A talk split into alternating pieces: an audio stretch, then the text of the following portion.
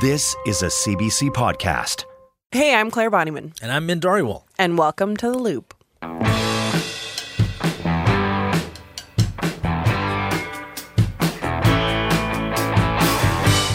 When I say the phrase "spring is in the air," what does that mean to you, Min?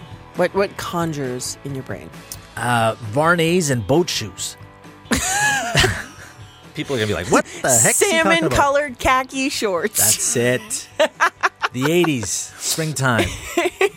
well, you were saying pop even music. this morning, yeah, you heard like an '80s song on your way into work, and you're just Yeah. like, "This is a summer spring Takes you vibe." back. Yeah, springtime in Edmonton is like you've just survived the winter and the kind of shoulder season, and now things are starting to get green, Yep. As these seasons change, there's a whole lot that gets stirred up in the city. stirred up. Yep. Um, I, for one, I'm totally here for it. You know, we got the pollen, we have the sound of the cars revving, we have the dust. yes. Um, but this summer, too, it's nice because it feels like we're approaching a much more normal summer than we've seen. We've got concerts going on, gatherings, indoor and out. I see people along White Ave all the time now. Yeah. All that really good stuff. But many people, especially, approach this season on wheels. right. We talked about skateboarding, which is not your sport.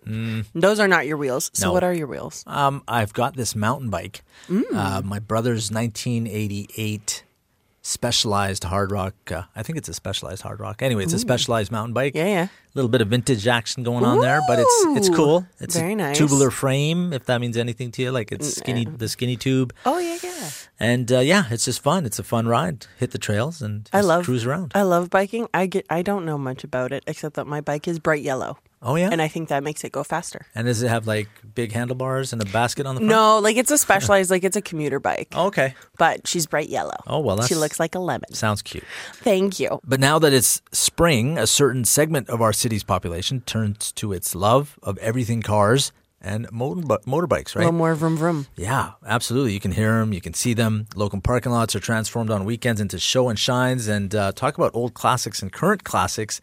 Uh, that is obviously bound to happen. Yeah, I love when you're driving around on the weekend and you see one of those really old cars. Yeah. But I know, Min, you went somewhere that a ton of Edmonton motorheads gather. Yeah, definitely, and we'll be gathering for sure. And uh, it's called Yesterday's Auto Gallery. It's on the south side, and I went and checked out some of the nicest car collections in the city, which uh, are there uh, from like cars from some of the nicest Yeah. collections in the city. And uh, I also met um uh, Taylor uh, Makarowski last week, and so she races uh, dragsters, right? What, like, how do you even get into racing dragsters? Like, what's Taylor's Yeah. story?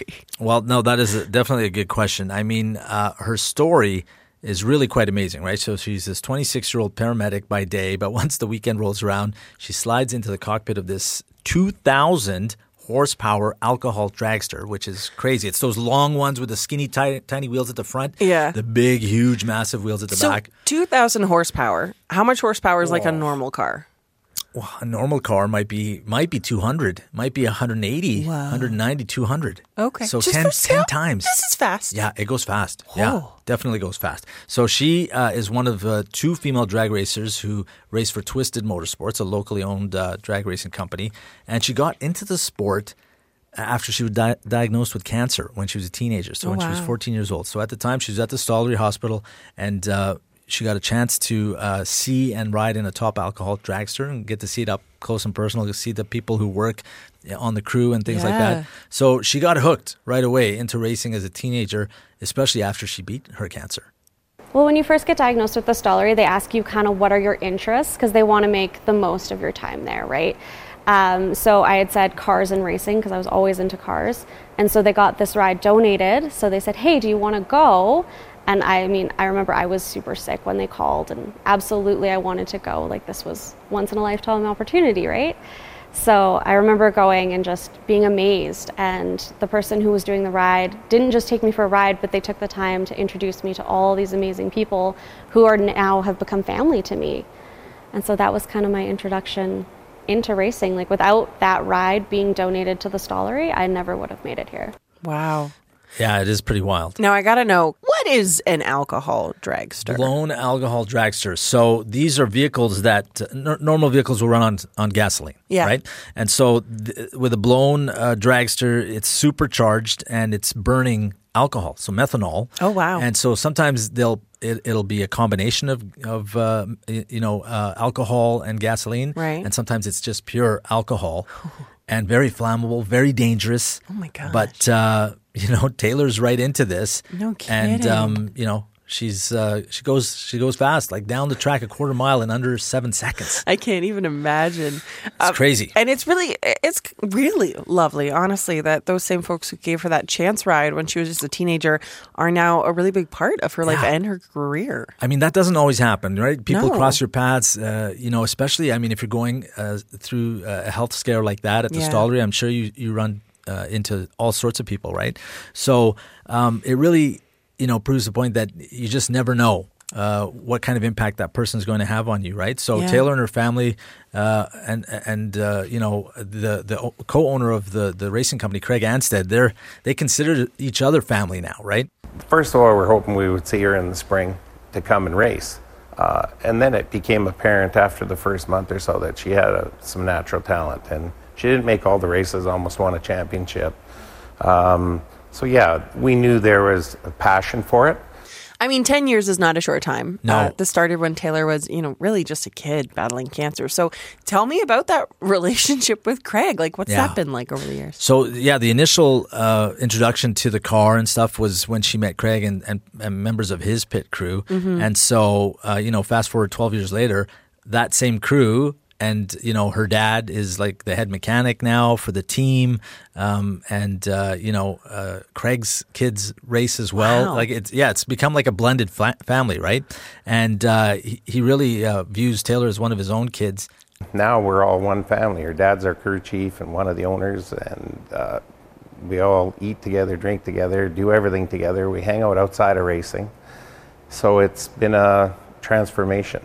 I mean, you don't often hear about, I, I don't hear about blown alcohol dragsters much, but you definitely don't often hear about female ones. Yeah. What's that been like for her to be a female in such a kind of a male dominated field of racing? Yeah, it's it's absolutely been a, a male-dominated field, but uh, there have been some pioneers, right? Shirley Muldowney is a, a very popular name that people will be familiar with, and um, but yeah, Taylor has seen all the stereotypes, right? So Yeah. when she's she talked about being in the pits and the fans coming through, they go straight for the you know first male they see, and they start talking about the car, and she's like kind of the one who's racing the vehicle, and behind the wheel, she's wearing the jumpsuit as well, but. Um, it's just the way people's you know heads are kind of wrapped around sport. Yeah, and slow to change. Yeah, absolutely. So, but you know, she does say it's changing now, and um, you know, she sees a lot of young girls and teenagers coming through, kind of asking questions about, "Hey, how did you get into this?" or "How can I get into this?" So, which I mean, you know, keeps her going, right? Yeah. And uh, then when she tells them she goes down the track in under seven seconds, going 250 miles an hour,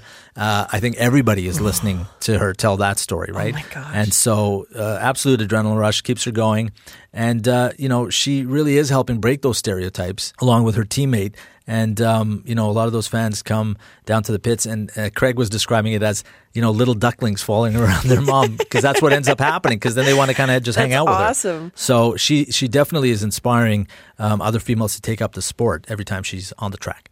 I love it. I love getting to share my sport with the fans, especially kids. That's the future of our sport. And I definitely want to welcome them in and hopefully have them embrace the sport. And I mean, without the future generations being interested in racing, the sport isn't going to last. So I definitely take the time to kind of show them around and answer any other questions. And yeah, I love the fans. It's it's why we do it, right? I know that you initially found Taylor's story uh, in part when you were kind of finding yesterday's auto gallery, Right. right? Yeah. So, so what's the connection there? What's that place all about? I, I- don't even know where to begin with this place. Like, you know, I've grown up in this city, and I, this place has only been at, at the location. It's just off of uh, 51st Ave, um, just, uh, you know, a little east of 91st Street. Right. From the outside, it looks like this a government building from the 70s, which it, it was for the longest time. And then, uh, you know, a couple of fellas uh, took it over and they thought, hey, you know, there's such a rich racing history, car history in Edmonton. We need to showcase uh, some some of the cars from people's collections. And this is what it's become. So, um, you know, Bill Storr is the general manager and curator of the place. And, uh, you know, he's trying to bring in all different kinds of cars through this gallery, right? So, uh, right now they've got a lot of muscle cars. Got a lot of Mopar, which is Chrysler, and Mm-hmm. uh, they've got some cars from the 30s, 40s, Wow. 50s, like the big, huge boats, you know, that you see in Mad Men and, and, and stuff like that, and shows Oh. like Mad Men, yeah. And um, so, you know, um, recently through some of Bill's racing connections, because, you know, he, he used to drive muscle cars and, and race back in the day, he got Twisted Motorsports to come in and put their funny car and blown alcohol car on display. Okay. And so uh, the dragster was on display during their open house, and uh, Taylor was there to kind of, you know, to show people around the cars and to tell her story and share it with uh, some of the fans that were coming through. Well, our owner and I are drag racers. I go back 40 years to the old Speedway. Glenn also raced his car, campaigned here at this um, track, uh, the local track now. So, with my background, I was able to just pick up the phone and organize a drag show, drag race cars. Craig was instantly, you know, uh, given that name. And when I met Craig, he came in, kind of know of each other, right, through the circles, and he told me Taylor's story. Absolutely amazing just amazed me, and and just the the kind of incredible character she has to do this. I mean, I'm a sucker for a throwback, Right. and I loved Mad Men. So this place sounds so cool. Um, yeah. But tell me, I mean, aside from these cars and, and dry cars specifically, you know, what kind of stuff do they really have there? I, I mean, I, I am. Uh, I- I've never owned a muscle car, but uh, growing up, I watched them like in movies. Yeah. You know what I mean? Oh, it was a big part of the '70s and '80s, and so I'm a sucker for those cars. and this place, you know, the the amazing thing is each one of those cars in that auto, auto gallery has a story, and and Bill knows the story of each car, like where it was made. Uh, where it was, where it lived for most of its life, where it was found, in what barn, um, you know, what they had to do to get it, where, what auction it was at. Like, Wild. it, it was crazy. And so he was talking about uh, all these different cars, and one of them uh, was one of the prized vehicles of, of the collection there.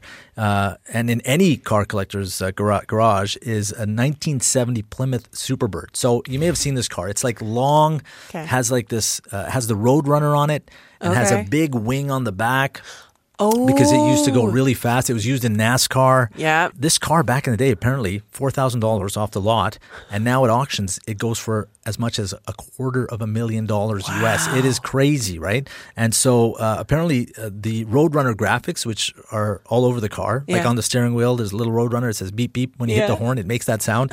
so apparently Chrysler had to pay big money for it in in in uh, back in the day, in order to allow you know the logos to be put all over the car. Yeah, so the one here in the gallery, this is a numbers correct car, and we'll educate people when they come into what all that means. But we have the original bill of sale, so it pr- verifies this car is real and true car. We have the broadcast sheet, the build sheet. This car has about 51,000 miles. The interior is original, so that makes it really, you know, proof that this is a real car. It's had one repaint on original panels, so it's an exceptionally good car. And where did this car come from? This car originally uh, was new in Connecticut. It then went to a New York museum, and then through an auction found its way here to Edmonton, and it's been here for about ten years now. Like it, it is so crazy. Like yeah, you're bright, showing me a picture here. yeah, Bright red. bright uh, big- orange. Actually, it's Is it orange. orange? But um, you know, on on the back fin of this two hundred twenty thousand dollar vehicle is yeah. There's your There's road, the there's your Roadrunner. Roadrunner, right? but um, so apparently there were uh, over a thousand Superbirds. No, over two thousand made back then Okay. Right? So they uh, and the way Bill explained it, they would give a, uh, like one or two to every dealership uh, across America and into Canada. And so now here we are, over 50 years later. There's there's around a thousand left, Wow. and and most of them are like have been redone and brought up to like you know what they looked like when they came off the lot. Yeah. But just to look at that car and the the length of it and just the history behind it, like you heard him talk about it going through an auction in New York and ending up like like it's nuts. It's kind of amazing that we have some of these stuff like here, right here Right in in Edmonton, Alberta. and how it ends up here. But I'm curious: are any of these cars a little bit more local, maybe, or do they all come from somewhere else? Yeah, there. I mean, uh, Bill was talking about how uh, Edmonton was a big. It's a big car place, like racing back in the day. Uh, Edmonton Speedway, and there's a the long there's a long rich history around racing. So uh, definitely in that collection, they have some cars that that were sold right here in Edmonton, like on Jasper Ave, or you know, on one of the dealerships back in the 50s, 60s, and 70s, right? And so uh, he showed me this Packard, which uh, was from 1951 and uh, Packard was an iconic uh, brand uh, for many many years. And so this car that he showed me, it, he, I think he said it was around seven thousand dollars. So back then in the fifties, seven thousand that was a lot of money. That was more than what some houses cost. That's some Don Draper money. That's Don Draper money, exactly right. So he said if you were driving a Packard in the fifties, you had wealth. People like it would be like driving a uh, you know one hundred fifty thousand dollar Cadillac or whatever it is Absolutely. now, right? And so uh, he, he also showed me this 1970 Mustang, which was also bright orange, uh, and it's an original car which was bought by a local or at least bought at a local Ford Mm. dealership, and it was just like absolute mint condition, like it had just rolled off the lot. The big thing about Edmonton, ra- you know, is the car capital of Canada. And it was rated that back in the 90s by Popular Hot Rod magazine. They picked five cities, four in the United States. Edmonton was the only Canadian one. Our racing lineage is incredible. And this car was only one of 21 built. So it speaks to, hey, one of them got to Edmonton. So this is a racing town, you know. And Edmonton International Speedway was the focal point. so you've been showing me photos. Yeah. You've been telling me about cars. I love Roadrunner. I love Mad Men. And now I really want to go check this out. Should we go check out some wheels? Yeah, it's uh, honestly you could probably kill two three hours in there easy. Each car, like each car, has a story, and and it's definitely a place worth checking out.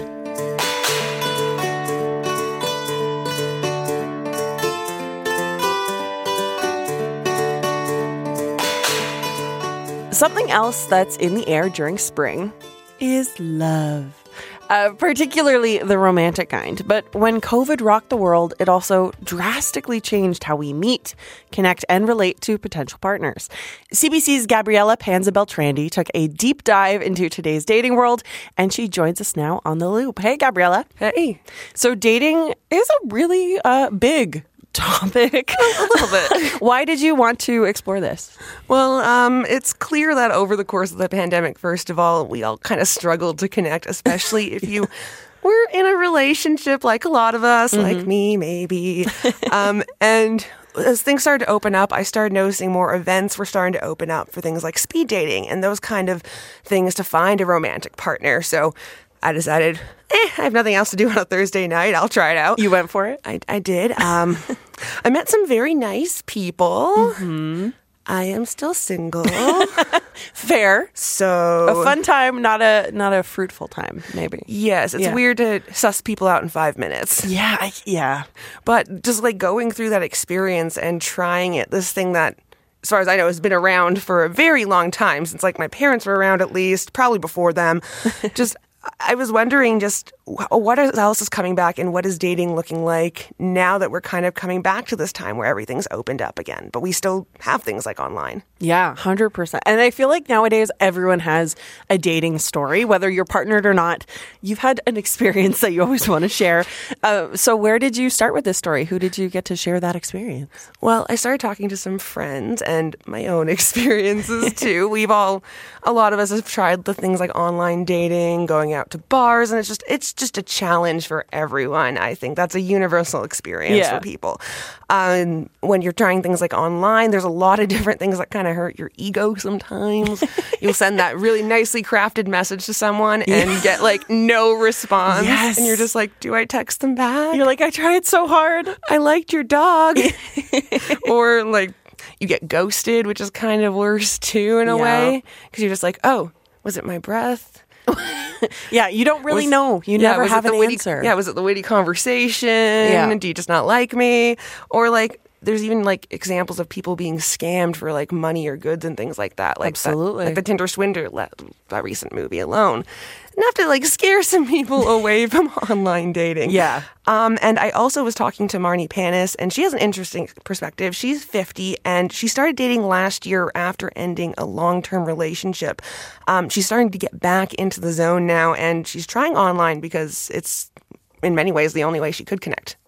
20 years ago when I was dating, you know, we didn't have the Tinder and we weren't swiping and all these kinds of things. So that whole world is, is fun. Um, it's, and particularly around COVID and all the things they're thinking about there, just trying to, you know, it's been a very lonely time these last few years anyways, and finding, looking for companionship and that, that also feels safe, that people still align with my values, all those kinds of things. That's a challenge. Yeah, always the challenge of dating, just like finding that right connection. And there's so many things that play into it. But I have to think now with the restrictions easing up, that's one less thing, right? So, I mean, is dating getting easier now that we're back open a little bit more? I would say yes. I think it would depend on everyone's experience, but it Yeah. does appear there's more opportunities at least opening up for things. And people do appear to be getting out more. You go out more on the street and see people seem to be trying to connect more with people. Yeah. And I also spoke with Crystal Walter, and she's a matchmaker with uh, different bases, including here in Alberta. And she says some people are actually reevaluating what they want out of their romantic relationships, but they're also focusing on self improvement. You know, they say don't go grocery shopping when you're hungry, don't date when you're lonely. Like you're dating to, you know, add, you know, a bonus to your life, not to fill a void.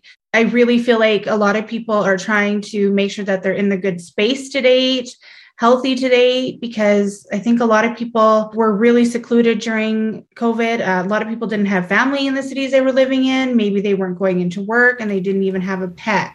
Okay, check, check, check. But also, I love that grocery store line because I've heard it a thousand times. And as much as I hate it, it always does ring a little true, eh? a little bit. Well, I will not confirm or deny. Exactly. Um, but okay, so she's on one side of kind of helping people that way. Who else did you speak to that's helping people find these connections? Well, I talked to another matchmaker, Susan Semenwin, and she's president of Divine Intervention. They're also another matchmaking services with operations around Canada, again, including in Alberta. And she says dating apps are still popular despite the little challenges with them, especially among younger people. So she says that nothing compares, however, to that actual real chemistry and the magic that happens when you meet that person face to face. because we're all about smells and chemistry and pheromones. We're back in the caveman days. We're still primitive that way. So speed dating is definitely there's a resurgence in that. There's a resurgence in business events. There's a resurgence of anything in person. So it's interesting. We've definitely been missing that. We're social animals and we need that connection in person. There's nothing that replaces that. However, the online component was a necessary bridge when there was nothing else going on. So you have to adapt to life and you keep elements of what's working or not. And it's going to be a hybrid, I think, for dating going forward. I love that it does kind of come down to science. Like, I know. like we all- Biology. romantic is this like wild, esoteric, romantic thing, but it's like no, it's it smells. Yep, no, it's it's it's animal instincts. Oy. Yeah, it's really interesting though. And as Susan mentioned, and as I mentioned before, things like that old school staple speed dating, well, they're coming back. Yeah. At least for more like heteronormative couples and things like that. There seem to be more opportunities opening up. I spoke with the organizers of Date and Dash, and that's a speed dating service here in Edmonton. They started running events again in March, and they say some events have already sold out after just a couple days on the market. So it, it does suggest to me that at least people are trying to get out there more and trying to find that connection and that special someone. Yeah, and when you were out, I mean, was it busy? Was it packed? What was the vibe when you did your speed dating event? It was very packed, actually. I was interested. It was an interesting range. I went. I decided to go to two. I booked one, and then I saw there was another the day before, and I was like, I've committed at this point. You are brave. I know, brave or uh, something else. I don't know. Um, but I went. It was very interesting. Again, the people there were very interesting. I didn't meet any bad people. There was no Yeah. bad experience. It's just. It's weird to sit in front of a person and basically be like, I'm judging you on if you're going to be a good potential partner. And then you have to take notes on the person. Yeah. And then you're like, and we're journalists. We're used to doing this, but We're other- used to interviewing and taking notes, but not in that setting. I know, and we end up interview. We just end up interviewing people the always, whole time. always. I did have someone talk about conspiracy theories for five minutes, and that was enjoyable. That goes way beyond small talk. I, I Um, enjoyed it. but but say okay, so we've moved past this dating Mm-hmm. phase. That's the connection, but we've defined the relationship, if you will, because COVID really did it affected all of our connections and our relationships. So what does this mean for folks who were more committed, like married couples? I mean, what did the pandemic do to them? I want to give people hope, but unfortunately, from some of the people I've talked to, a lot are splitting up. Not all, of course, but some are. Yeah. Um, in 2020, according to Statistics Canada, Alberta saw the fewest divorces in 40 years, which suggested that was a good sign. However, one lawyer I spoke with says that was partially because the courts were closed and it was just too hard of a process, so people just put it on hold. Now, Jordan Crear says her law firm, CBH Family Law, is busier than ever with divorces and separations. certainly during uh, COVID, um, people came to the conclusion that that was it. They were done. And definitely we have people like that. They were done. And certainly we had people who were kind of on a break from pursuing their whole divorce package during COVID. And now they're like, let's get going. And I see these people separating and divorcing and moving forward with their lives very much. They're out dating already. They're excited to get moving forward. And despite this, Marnie Panis, the dater we had talked to earlier, says she's still optimistic about finding love. I've been through long-term relationships. I've turned 50 this year, so I'm owning being 50. So I think you know that's kind of changed how I've perceived my world around me. I uh, have been in a committed relationship with myself. I love being independent. I'm going into this part of my life really wanting to focus on on me and all the things I want to do, but I also want to do that with somebody. Oh, I'm here for it, Marnie. I'm I know. with you. it's it's I think that's a really healthy perspective. to- yeah. Honestly, I like to say I would rather be alone for five years and find the right, right person than spend that five years miserable with like three different people or something. Yeah, well, and relationships are supposed to bring you something good, right? Mhm. Like, why not find something good? Yeah, they should add value to your life. They shouldn't be the main part of your life, though, which I think is Exactly. Important. And like you can hear, Marnie isn't closing that door on a potential Yeah. connection. Um, and it may also be how a lot of people are feeling right now. Like we heard before, a lot are working on themselves while also trying to find that person who just complements them. Absolutely. I I mean, it's always interesting as a reporter when you get to cover a story that relates quite directly to your life, um, kind of answer some of your own questions almost, right? As a single gal yourself, you seem to have a pretty healthy perspective on dating and the whole thing. But did you have any takeaways from this? Mostly that everyone kind of has the same experience. Sometimes, like, especially if you're single, you're like at home at night and you're just kind of like, no one will ever love me. I'm all alone. Especially all that stuff, those sad things, watching like Jane Austen movies and all that stuff. Yeah. And then you realize other people have that same experience and you just have to be happy with yourself. So I personally try to do stuff that I enjoy by myself. And if I happen to meet people, whether they're friends or romantic connections along that way, that's fine. And I think that's how everyone should live. Like, a connection hopefully will come for everyone. Yeah, but, But- choose yourself first. Yeah, and it takes some time. The Loop is a weekly podcast from CBC Edmonton. And our team is Min Dhariwal, Leslie Goldstone, Corey Haberstock, Olivia O, and James Evans. Our theme music is Change Your Mind by Edmonton musician John Common. And I'm Clare Bonnyman. Thank you so much for listening. And I mean, this week, that's the first time we've talked about cars on this show. So Min's in heaven. we have a range here. It's the Vroom Vroom show. Yeah, we can talk about all sorts of things. And of course, there's so much more to know. Yeah. Uh, and so, uh, you know, help us help you get into the loop with us every Friday. And uh, leave us a rating or a review wherever you listen. And if you have a story or an idea that uh, we should know about, Yeah. uh, or you just want to say hi, email us at the loop at cbc.ca, or you can reach out online using the hashtag, hashtag the loop CBC, or you can find us on Twitter. I'm at Min Dhariwal, and Clare is at Nami Knob Yeah. and share the show with your friends and find us on CBC Listen or your favorite podcasting app. But it all adds to the uh, provenance, provenance? No, provenance or something like that. Provence? Provence? For more CBC podcasts, go to cbc.ca slash podcasts.